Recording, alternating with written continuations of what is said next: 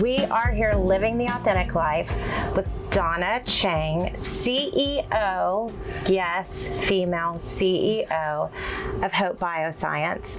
And we do so much celebrating of women, but women in science, that's really amazing. And you are on a mission to revolutionize the field of cell therapy, which I know as stem cells. Same thing. Yep. And I asked you, so did you create the patented technology or how did this company, Hope Bioscience, come about? Well, um, first, so happy to be here. It, this is the most uh, fashionable podcast I've ever been on, and we try. and I tried my best. Girl, uh, I, you are rocking I, it. I, I want to tell you, two days ago, I thought I'm going to be on this podcast. What can I do? And I thought, you know what? I'm going to go cut my bangs. And so you see, I've shown up here with bangs today. Oh, I would just like to oh, tell. I think any woman will resonate. I said that earlier. When you cut your hair, it means you're ready for a new beginnings. Isn't that strange? And and anyone, I think any woman can resonate with this. You you live with no bangs for like a decade, and then you suddenly do this. You feel so out of place. So no, I, I just got a right little now. bit cut this week, and now it doesn't fit back in the pony, and it keeps falling down. I'm like, what's that hair? Oh, that's right. I did did this to myself. Well, Suki did it to me. But you are always uh, fabulous, isn't she? Yeah. Okay, well, Bruno Cucinelli over here, girl. I mean, really, let's just have a moment. So, I, so scientists uh, can be fashionable, business women can be fashionable. I love it. Oh well, um, I'm again honored to be here, and I'm um, yeah. Uh, the Hope Bio story really started from an just knowing that our bodies have these amazing cells. And the whole idea was not to reinvent it. Like that's not what we wanted to do. Mm-hmm. We we weren't looking to kind of come up with the next greatest treatment for any particular disease. That wasn't the idea. It was knowing and acknowledging the fact that our bodies are amazing. They contain cells that heal us on a daily basis. I mean, if you think about the millions of interactions that happen between your cells on a daily basis, the fact that we breathe without thinking about it, all these mechanisms that happen in our mm-hmm. body happen on their own, and somehow our cells are managing all of it. So we have an amazing, uh, miraculous body to begin with. And when you talk about the, when you think about sort of how our bodies heal, for instance, you're in the kitchen, you're cutting your vegetables, suddenly you cut your finger. That what happens? Me. I should stay out of the kitchen with a knife. So when we cut ourselves, what's the first thing that happens? We bleed. Yes. And then you put a band aid on it, and then a couple of days later, you get a scab, and then some time goes by, and then it you, you don't even sometimes are not left even with a scar. And you'll notice that when you were younger yes. that healed a lot quicker and then the older we get it healed a lot slower. But the fact is our bodies are capable of doing that right? Wow. So yes. our bodies are capable of mending themselves. So just like an outside cut the insides of our bodies are the same way. Like our hearts are going to deteriorate over time, but why does it take 80 years to deteriorate? Because our bodies are constantly maintaining themselves. So, anyway, there's something in your body that's capable of doing it. And now we know that most of the credit can be given to these amazing stem cells called mesenchymal stem cells, and we all have them. Just when we're younger, we just have more of them. That's all. So, long story short, these are the cells that we really like. We call them MSCs for short.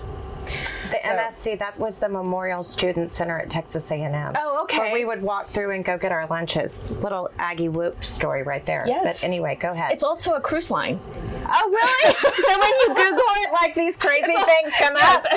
You're like, okay, right. didn't realize that. Funny you mentioned Google. If you were to Google mesenchymal stem cell, they're the most most Googled stem cell on the planet now. Uh-huh. Um, and if you look at just within the last year, even it, so far, there are over 80,000 papers written about mesenchymal stem cells. So more research is being poured into these cells than ever before. And it's because they're amazing. They can do so many different things. Not only can they become pretty much any cell, like just in that cut example, uh-huh. they become, they essentially travel to that bleeding area and then they'll become new skin So they're like cells that have no identity. The body can tell them what to become.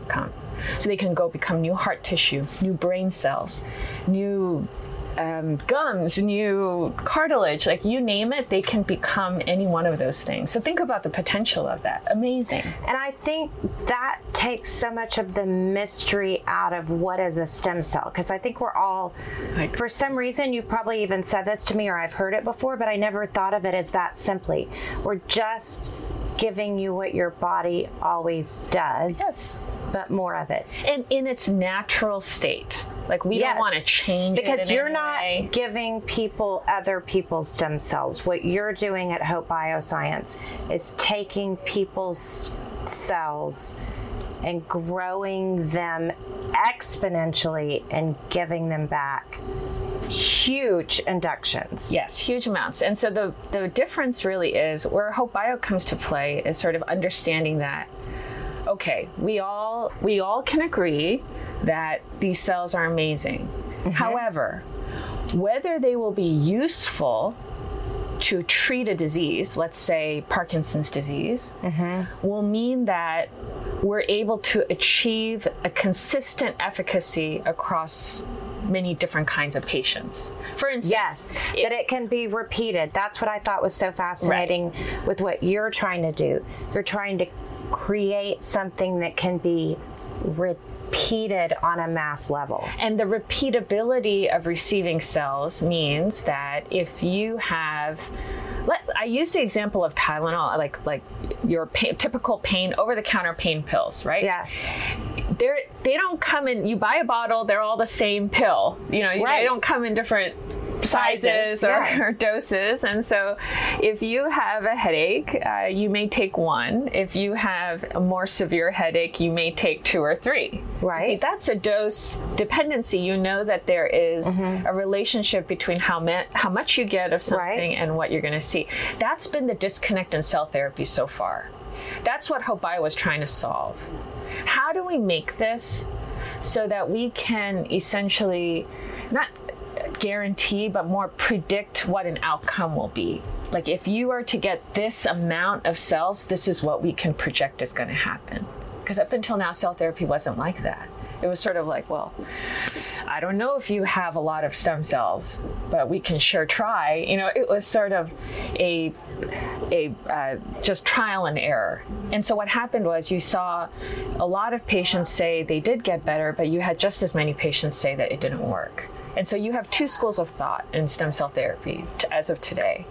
You have those who think that it is a, a miraculous, you know, this is going to change the world. And then you have half that say, well, never amount to anything because it can never be consistent. It doesn't work most of the time. So we wanted to bridge that gap. Mm-hmm. And if, your your studies are giving different results than that second opinion. Your right. studies are mimicking the first outcome, which is there have been predictable results. That's shown. what we're trying to get to. That's but right. What you're seeing so far. Yes, yeah. In so many different ways. Even and in so many different ages. Yep. You've worked with young kids to even people in their 80s. Right. And and that has been, you know, that's the that that's the most rewarding part about all of this. It's, you know, typically in clinical research and when you're dealing with solving these sort of chronic degenerative diseases, you're mm-hmm. always looking at, well, older patients who have been sick for a long time, you know, they're typically mm-hmm. not allowed to enter clinical trials. I mean, because they have so many other problems. You don't want to introduce those into your trial. Oh, right. Because then you're less likely to cure them because they have so many other, other challenges. Yeah. So they will almost, it's like adding me to your baseball team. You're going to lower the average. right. because I can't hit a ball. That's exactly why right. pick me? Yeah. So, so, why pick an old person for your study? So all of wow, those people so are normally sad. not included. Yeah. I know. But from a from a cell therapy standpoint point, point of view, they were also not included because they don't have a lot of stem cells running around their bodies anyway. So if you were to try and make them a medicine, it's not like you could make a powerful medicine. But oh, with, because it needed more power.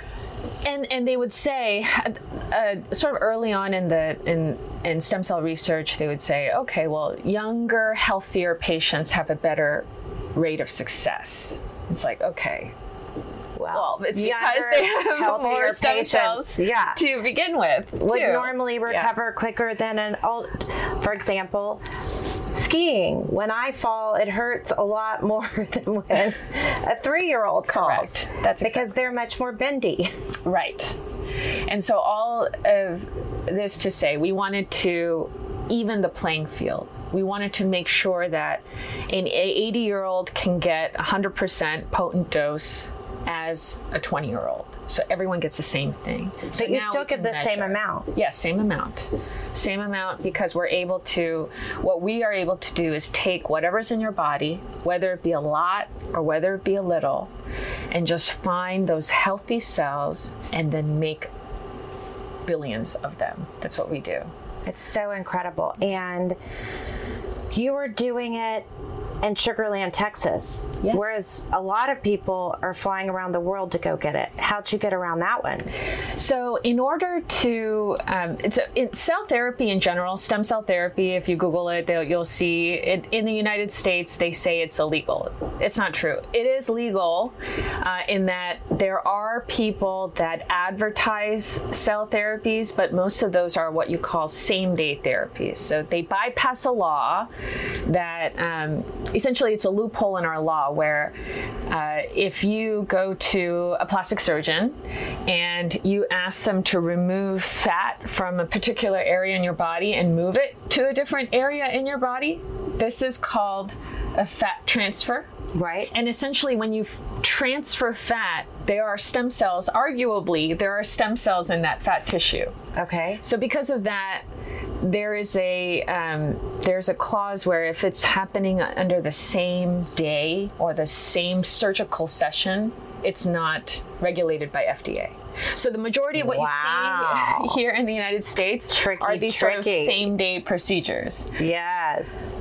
Again, you know, I've seen pretty much everything. There are patients who will say, "Oh, well, it really did help my knee." Okay. Mm-hmm that is a little bit different than someone suffering from MS or Parkinson's, right? That Absolutely. The amount, if a patient mm-hmm. says they feel good, I, I, I, believe them, and I think that perhaps you don't need a lot of cells to fix a small injury, so mm-hmm. perhaps it is efficacious. But again, the, you know, future of cell therapy. In order to get this down to a real science, we have to get people the right dose and make it properly. And in the United States, if you take out stem cells from one's own body and you do something to it in a lab, which we do, all we do is grow them.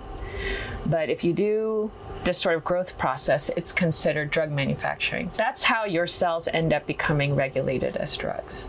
Yeah. Ah, okay. And it has more to do with safety than anything else. Okay. Safety to ensure that whatever we're doing in the lab is done properly, mm-hmm. done according to the right standards. Yes. And that you know, you can be rest assured that what's being given back to you is the right thing and that somebody is regulating it and that's a good thing. I think that's a very Absolutely. good thing. Yeah, it's a very good thing. I spent a long time uh, in my life. I'm sorry to my friends at FDA, but I, I spent a lot of time arguing about this. But you know, I I recognize the the problem in the overall um, space that we're in. Yes, and you appreciate the protections and the reasoning behind it. However, it inhibits good things from happening, which is true with every law and every rule that it benefits more, but it certainly affects other things in a challenging way. Yeah. So we met you, I met you. Uh, Mandy Kao, who's a dear friend, invited me to see the movie Long Haul at iPic that you launched last October. Mm-hmm. And it was a movie about your patient's journey with long haul COVID and how you extracted their stem cells, grew them, and gave them uh, five doses of stem cells and their journey through that. And it brought me to tears because we've been on a health journey with Bella, um, and I realized that she has a lot of the symptoms of long haul. And I thought, well, maybe this could be a help to her. And we are on her second round of stem cells, and um, we're very hopeful. We believe that she's seeing um, that she is feeling better. However, um, when you have a lot of pain in your body and fatigue and exhaustion, um, and then stress adds to it, it's it's a hard thing to tangibly measure for you guys. So, kind of talk us through that, how you can equate success, because success with pain is a hard marker. So in um, yeah, in clinical trials, it's always a challenge. You know, I asked this question. Um, I had, it suddenly dawned on me the other day. What's worse, approving a drug that doesn't work, or not approving a drug that does work? What's worse? Oh, wow. Okay. I think not approving a drug that does work. Sort of like our, our judicial system, you know, we're, we, we're set up in a world where, well, our judicial system is supposed to be set up in a way where we protect people from inadvertently going to jail if they're innocent. Like, that's the worst case. What we're trying to do is to make yes. sure that the right people end up in the right place, right? Just like that, it's um, it's always a challenge when it comes to figuring out how a drug works and if it's efficacious or not. That those are two very different things. So, it, for instance, it's so true. Like we just changed one of her medicines and she feels better with her migraine, but taking one medicine out made her feel worse. So we knew it was working only when we took it out. Uh-huh. Because that was measurable whereas you almost lapse in remembering yeah, that's also very hard right? It's also very hard to remember. For some patients, remembering where you were beforehand yes. is also, in some diseases we've noticed, is almost impossible. Parkinson's disease is notorious for that something called the nocebo effect. These patients think they're the same that day. That they don't they don't really they're not really tied to what happened in the past. So whether they feel better or whether they feel worse, they're always just not feeling good. Oh, yes. okay. That really resonates with me. And okay. that's what, where i feel yeah. like she is because hers is a connective tissue. So there's also fatigue and body pain that is tangibly difficult because it's like do you have a cough? No i don't have a cough. Do you have body pain? Yes i have body pain. Well what level? Well i thought this was a 10 but then i know that a 10's different. Yeah So, in clinical trials, some innovative ways that people have, oh, well, first, the, the whole field of clinical trials hasn't really evolved much over time. It's sort oh, of really? still, we still have the same measures of scale that we've had in the past. But pain, for example, um, especially like subjective pain, it's yes. very hard when you're dealing with like one patient's perception of pain is very different yes. from another person's perception yes. of pain. And one thing we noticed in long COVID, um, that um, Tell us about those symptoms and because some people might wonder even what it is. It's across the board. First of all, long COVID looks different patient to patient. Everybody mm-hmm. has different symptoms. One mm-hmm. of the mm-hmm. things that we required in our trial is you have to have a neurological symptom. There has to be mm-hmm. either brain fog, um, headaches, severe headaches. You mm-hmm. have to either um, have loss of taste or smell. We know that's a mm-hmm. neurological symptom. So you have to have something like that and um, and when you come in for your baseline essentially the way we are tracking these levels of symptoms is to and some patients have them and some patients don't so we mm-hmm. have maybe a list of 12 symptoms and from there we're going to start capturing your baseline and one of the ways scientists have sort of tried to get solve this subjective Yes. part of this Yes. is to call uh, is to develop what's called a visual analog scale, which is a a line that has no measurements on it. Okay, it's just a zero. It'll have zero to ten, and the patient just has to mark a line wherever they are, where however they're feeling. So now it's not. How do you feel from Five, six, like seven, yeah, eight. yeah. Yeah. They're they literally just draw a line, and by doing so, they don't know what they did before because there's no number to memorize. You know, they're doing it simply by how they're feeling right now. And then what we do later on is we measure the distance, you know, the actual distance um, between these lines, and then I that's how we that. start recording the data. Yeah. Wow, that's truly fascinating. Yeah. And then there's this gastro side of it. There's Sure. also these heart issues that people almost think they're having a heart attack, and your heart is fine. Like you go. Yeah. you go to a doctor and your heart's fine, but you know you're not well. So talk a little bit about that part of it, the dysautonomia. uh, Dys- dysautonomia, POTS disease. Yeah, she- uh, you know these. POTS these- means your your uh, temperature And your blood regulated. pressure. and your blood pressure and your blood pressure is Yes. just all, All over. over. the place. Um, that is a common symptom. It looked at first when we were studying long COVID, it almost looked like an autoimmune disease. It does. It looks like it. It does. And Yeah. you think it could be yes. And rheumatologists look at all this has looked at all the symptoms and Right. said no autoimmune. Well, you know, we study autoimmune disease a lot outside of long COVID, and um, you know, when you look at autoimmune disease, it can, in terms of symptoms, if you have MS, it affects your muscles. If you have hearing loss, it's a autoimmune hearing loss issue. It can be your symptoms can be all across the board, right? But like uh, common allergies are autoimmune so you could be just sneezing all the time. You see the symptoms are varied but the cause is the same. You have your body attacking itself for no rhyme or reason.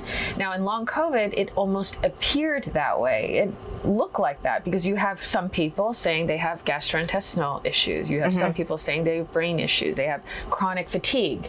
It looked like chronic fatigue syndrome for a lot of these patients too so yes, very, um, very diverse. And then um, And let's describe what dysautonomia is.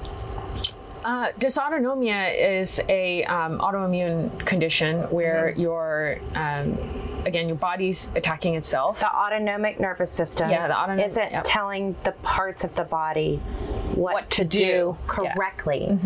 And so the thought is if you reset that with cells or with blood flow or with some medications that you could work through that. But Right. there's not anything proven. There's no defined cure for it. Yes. For, for instance, some people say diet can do it. Um, Yeah, we tried low histamine, so Yeah, sure. Mm-hmm. anti-inflammation, which is no dairy, no gluten, no sugar, no fun. Yes. yes. Right. And all of that to say It re- does help. Well, and the reason it helps is because what you're trying to do by depriving the body of those sorts of things, you're Uh-huh. you're actually creating a non-inflammatory environment. You're trying to take out Minimize poking the bear. every, You're not poking the stomach when it hurts. Yes. You're not poking yeah. the heart. So you take away everything that you think might Mm-hmm. cause uh, like an inflammatory process, and Mm-hmm. you're hoping that that does the trick. And sometimes it does alleviate. That's why you see a lot of autoimmune disease patients Mm-hmm. drastically changing their health status with diet. It's so interesting how many doctors say, "Doc, diet doesn't have anything." We had a a nutritionist a couple weeks ago, Brett. We were talking about that. It's like, okay, well, but when you change it, it affects how you feel. So Clearly. Yeah, very clearly, yeah. Again, it's what's a cure, what's a treatment, what's a way of life. So cells. The cells grow. How many cells do you give at a time? So the uh, the way we do this is we take a single tablespoon of fat, and if I can advise people, Can I give you go- more? Yes, please. How many people say that? Everyone Can should you get- take more than a tablespoon while you're in there? So- thanks. so we have people sending uh, buckets of fat over, but we only use a tablespoon. They're like, sorry, that gets thrown away. Um, yeah, we you know we have a standardized process. That's all we Uh-huh. need, uh, and from that uh, tablespoon. So any child, it's safe enough, an easy procedure enough for any child or any Mm-hmm. adult to go through. And uh, we take a tablespoon of fat. It's brought to us. We're able to isolate just the mesenchymal stem cells from Mm-hmm. that fat tissue. Now. I equate this process as you know going to get gold. Uh, When you are looking for gold, you no one asks you when when people bring gold into your shop here. You don't ask them, "Did you dig this from the ground or did you mine it from somewhere? Like where did this come from?" That doesn't. It's not really important, right? Right. Same thing like that. Our stem cells are found in almost every tissue of our body. Okay. And sometimes scientists think, oh well, it came from fat. It's fat. It's it just does not sound terribly scientific. But the the idea is, fat is um, fat protects us, and so the stem cells that are inside our fat exist there to keep our fat there to protect our bodies. So now all we're doing is removing them from that fat tissue, and now they're not identified as fat uh, f- uh, fat cells or fat tissue in any way. They're uh, mesenchymal stem um, cells that have been derived from fat, and from there we start isolating the healthy ones, and then we begin the growth process. At your lab. At in lab, Sugar Land. In Sugar Land, yeah. And so what we do is we create a master cell bank for each person that gives us their fat. So you have a mm-hmm. master cell bank. It's sort of like a yeast starter. Mm-hmm. When you need cells for treatment, we're going to go into your master cell bank, grab a vial, grow new cells. And by doing so, you get rid of all the cells that have died during the um, freezing process or anything. You get rid of everything, you start again, and you grow new cells. And then we're able to do that over a thousand times in your lifetime. So from a single tablespoon of fat, we can generate over a thousand doses of 200 million cells. That's our standardized dose that we have um, that we have produced. Yep. So, how do you get to do this in the US? What is different between what you're doing and what they're doing in other countries? Because I know of people going to Costa Rica. And, Sure. Yeah, you hear a lot. Uh, you know, a lot of Yeah. celebrities uh, going overseas, and they're not even for a long sick. time. It's more like the fountain of youth, almost.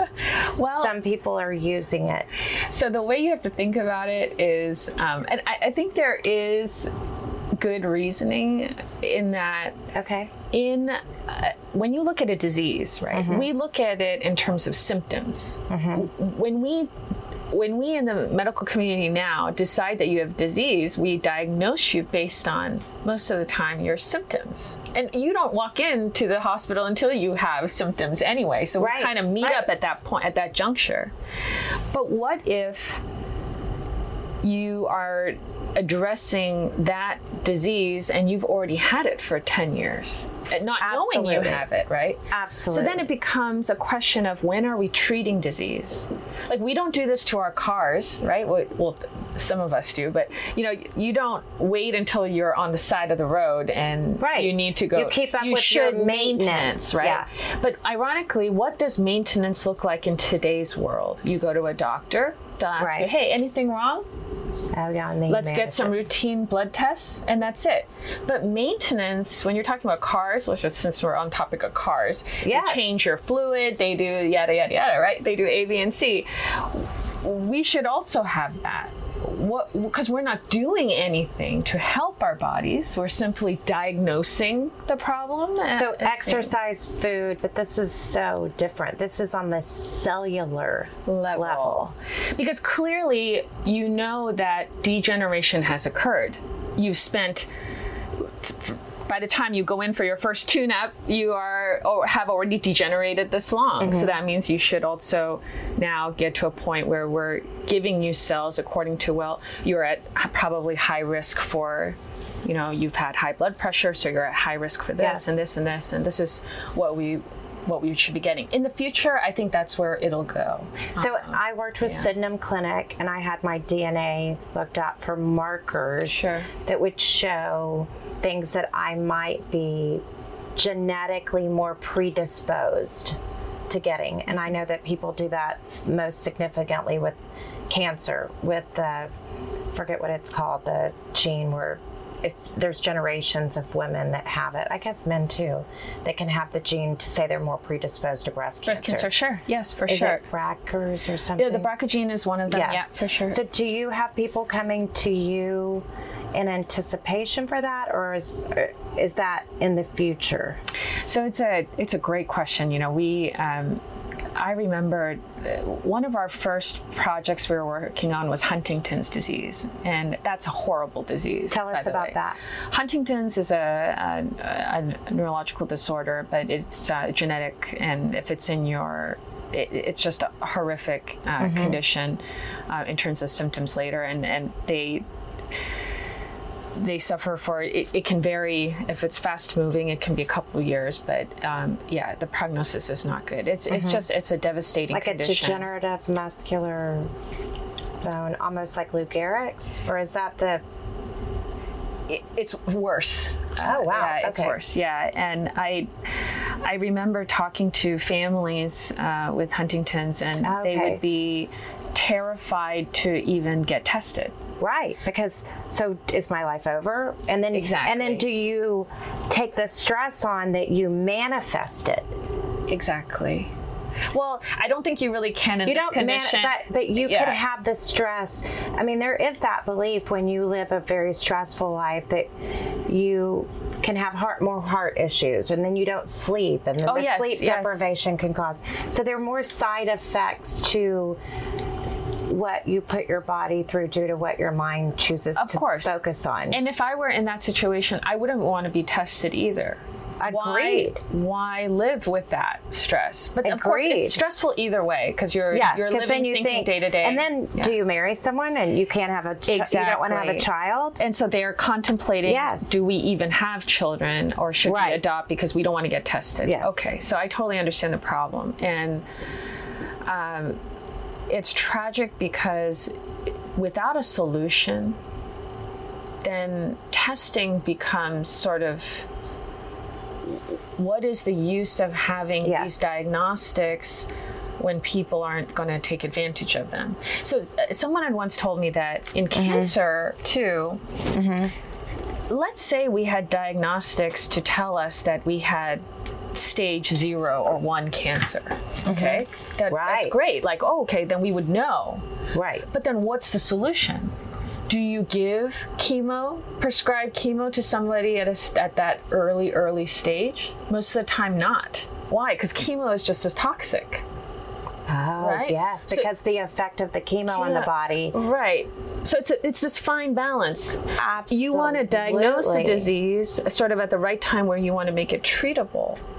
So Sometimes this is your not- dilemma, right? This is the Wow. dilemma.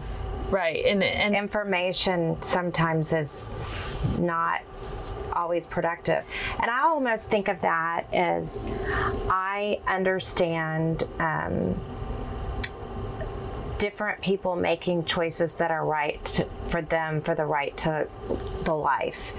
And for me, it was hard to even decide to go in and have Bella tested to know if she was going to be a viable pregnancy because I didn't want to make the choice to abort her even if she was. So what what's the point of it, it's that kind of thing. Like if you aren't going to use the information, then you're prepared for, and then the anxiety you have, and it's just all.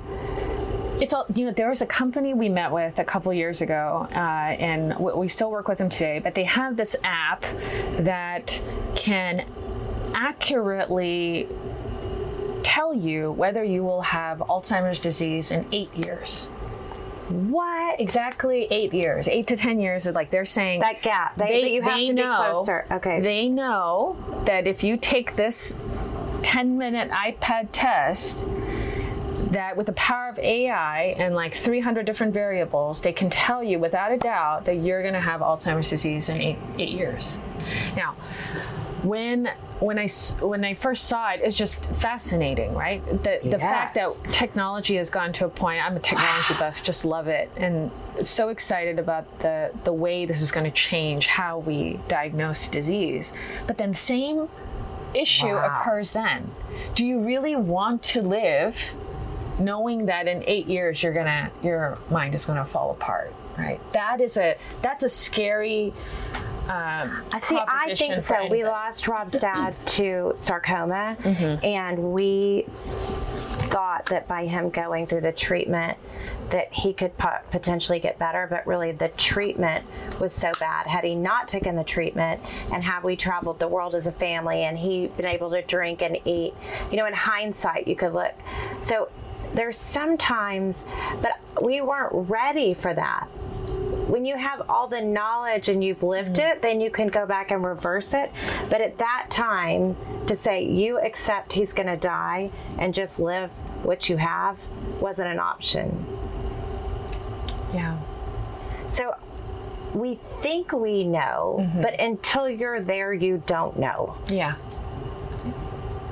In So we can, hindsight, yeah, we can all come up with these ideas, but are you able to give stem cells to someone with stage one cancer? Could someone come to you and ask for that now? Is there a way they could get stem cells from you? No, in the United States, the only way to be able to have access to cells is through a clinical trial. If we had a clinical trial for early stage cancer, then we can definitely do it, which we are going to be doing soon. Oh, um, fabulous! So this is a, actually a good. The, yeah, so, the segue so- to how do you pick what you're going to do? Oh well, segue to a potential solution. It's sort of an aha moment to the Oh, good. to the to the moment that we're in, which is we don't want to find out about disease too early because no one wants to live with that stress, Right. Especially in diseases where there's nothing that you can really do Yes. about it. Uh huh. But what if there is something that you could do about it, and there were no side effects, harmful side effects? Exactly. if chemo weren't harmful, then of then course why you would not treat do it. it? Of course Yeah. you would treat it at stage it zero or one. Exactly, Yeah. right? So that's the problem. The problem is the drugs that we use to treat ourselves are often come with a risk and benefit. So if we can eliminate that risk wow. and run with the benefit, then you actually have the potential for every diagnostic. Think about all the money that would pour into diagnostics. We would know things. We would have so much more power with our So, own health. Are, Yeah. uh, is there this also conspiracy theorist that drug companies don't want this to happen? that drug companies want us to be sick, so that they keep Yes! pushing drugs. Yeah. Is there some conspiracy Hey. theory out there that says it? I bet there is. I've never even Googled it, but it just seems like. Is it a like, conspiracy theory? I know. Is Is, it it, even? is it real?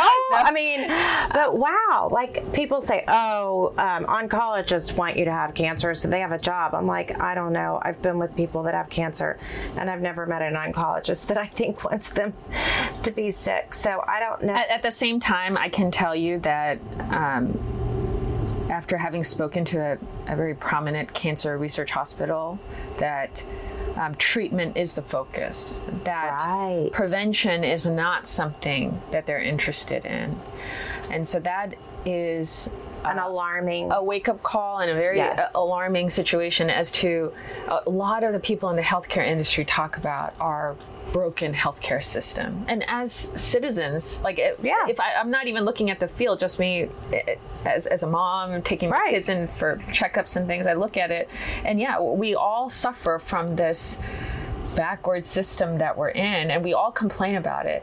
But what is the solution? And so the solution is to know about disease earlier. We should be treating things far earlier than we are right now. Absolutely. We shouldn't be dealing right now in clinical trials. Yes, we unfortunately have to deal with disease in the states that we know it in right now because that's step number one. We have to Mm-hmm. prove that we can help disease before we can have this conversation about when is it appropriate to treat disease, and we have to kind of move that needle back. But you know, we we think that the way to do this is to develop therapies that have no harm and they can be done. No harm, just benefit, and we treat these things earlier. Wow. Better diagnostic. And so Bella came in the right to try category. Can you explain that a little bit? So, Right to Try is a federal program that um, was passed in 2019. It's a law that allows uh, patients that have life threatening, very serious conditions to have access to investigational drugs, so drugs that are not approved yet.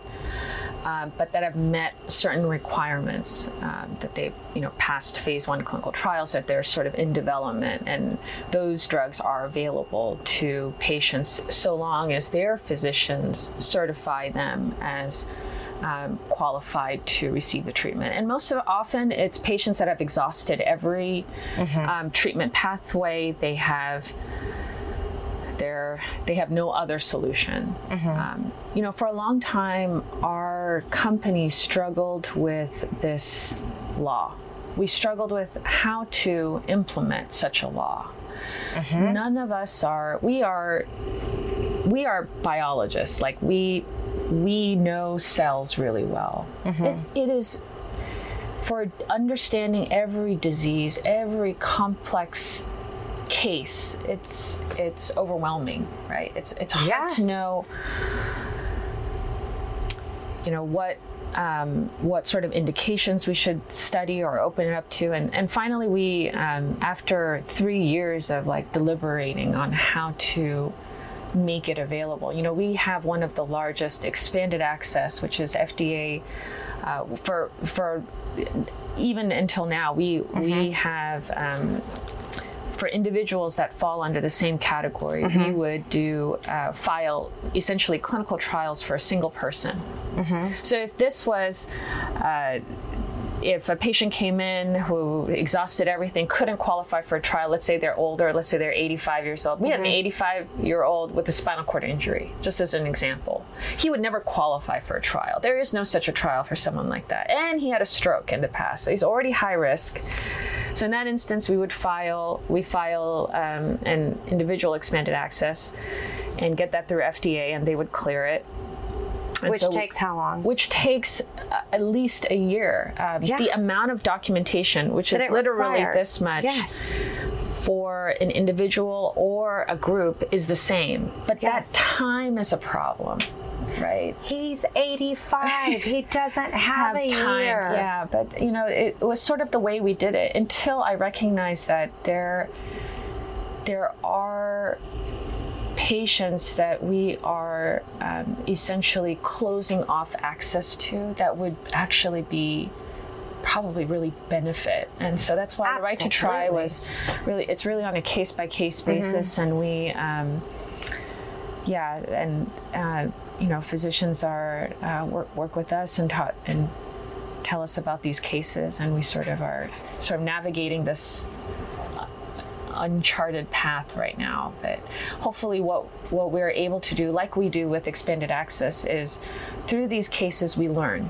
Uh, we learn. We we don't know what the expected outcomes are going to be. They're all against very different sorts of patients and we're learning and by learning we can then use that information to engineer trials Now, remember I, I go back to the question i asked you the worst case scenario is not approving a drug that works, right? What if inadvertently we learn that, oh, it works really well for this particular instance? Then it may lead to a trial that could open it up for an entire population of people. So that's what we're hoping for. And I find that so few people have a singular problem. Oh, yeah.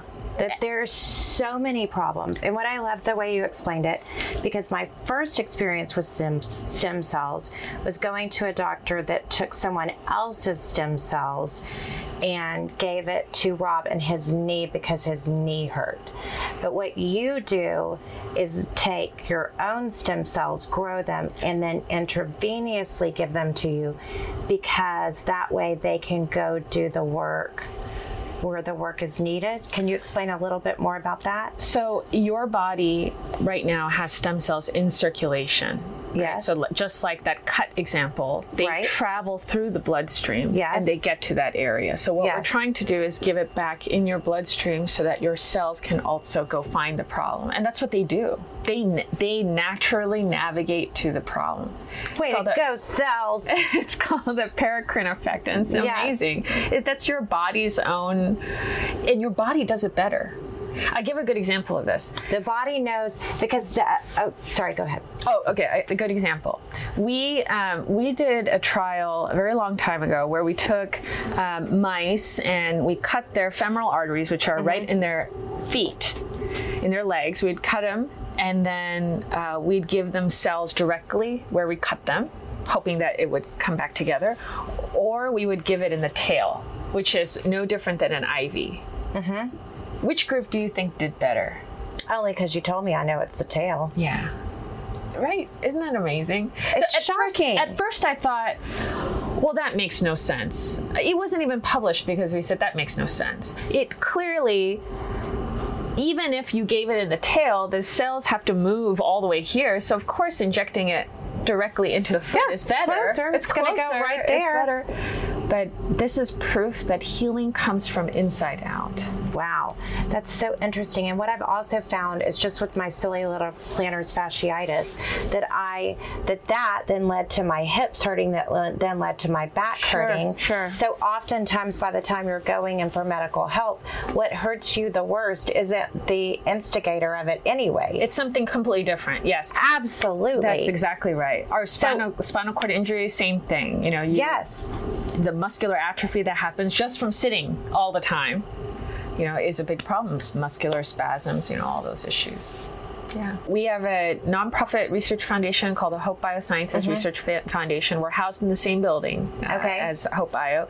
So Hope Bio, uh, we make the cells, and then Uh-huh. uh, the foundation, uh, we also run trials, but the foundation does a lot of the expanded individual expanded access. They they help Okay. um, manage all of the clinical programs that our cells are in. I think right now we've got 35 active protocols that are being managed over there. Oh, wow. Uh, but their YouTube channel is great. They have the long haul COVID movie is Yes. there. Um, and basically, that's a clinical trial coming to life. Like you can actually watch a trial happening uh, before your eyes. It's it's really exciting. and follow the individual journeys, Journeys. of the people as they go through. It's truly incredible. and it's not just anecdotal anymore. I think that's what the fun of what we're trying to do. We're, we're trying to bridge this gap of right now, science has always been in a manuscript form, like all the vaccine trials. All of that information are in papers. And unless you're a unless you can read through this information, it's very hard to digest it, right? Uh, and so what happens is that lives in the scientific community, and then really no one has any access or no one really knows what is going on. So what we're trying to do is we create that we still get the manuscripts published, but there's also a video that can go along with that that can speak to an average person that they can actually see it and watch it and understand this was the protocol, this is how mm-hmm. patients were treated, this is what we saw. Because this this at the ultimately at the end of the day will affect every one of us. Whether you like it or not. And COVID made us so much more aware of our health. And I mean, recently it came out that it was created in a lab and got out. Um, but we're not really talking about that as much. And I don't hear doctors talking about long haul. I mean, there's so few medical professionals that really are diagnosing it and checking the box. And you know, that's so sad because in cl- clinical trials, you actually have to have a diagnosis. You know, we'll screen over 400 people for 20 slots into a trial and can barely fill it because nobody has long COVID in their records. yeah. And without that, you can't you can't recruit.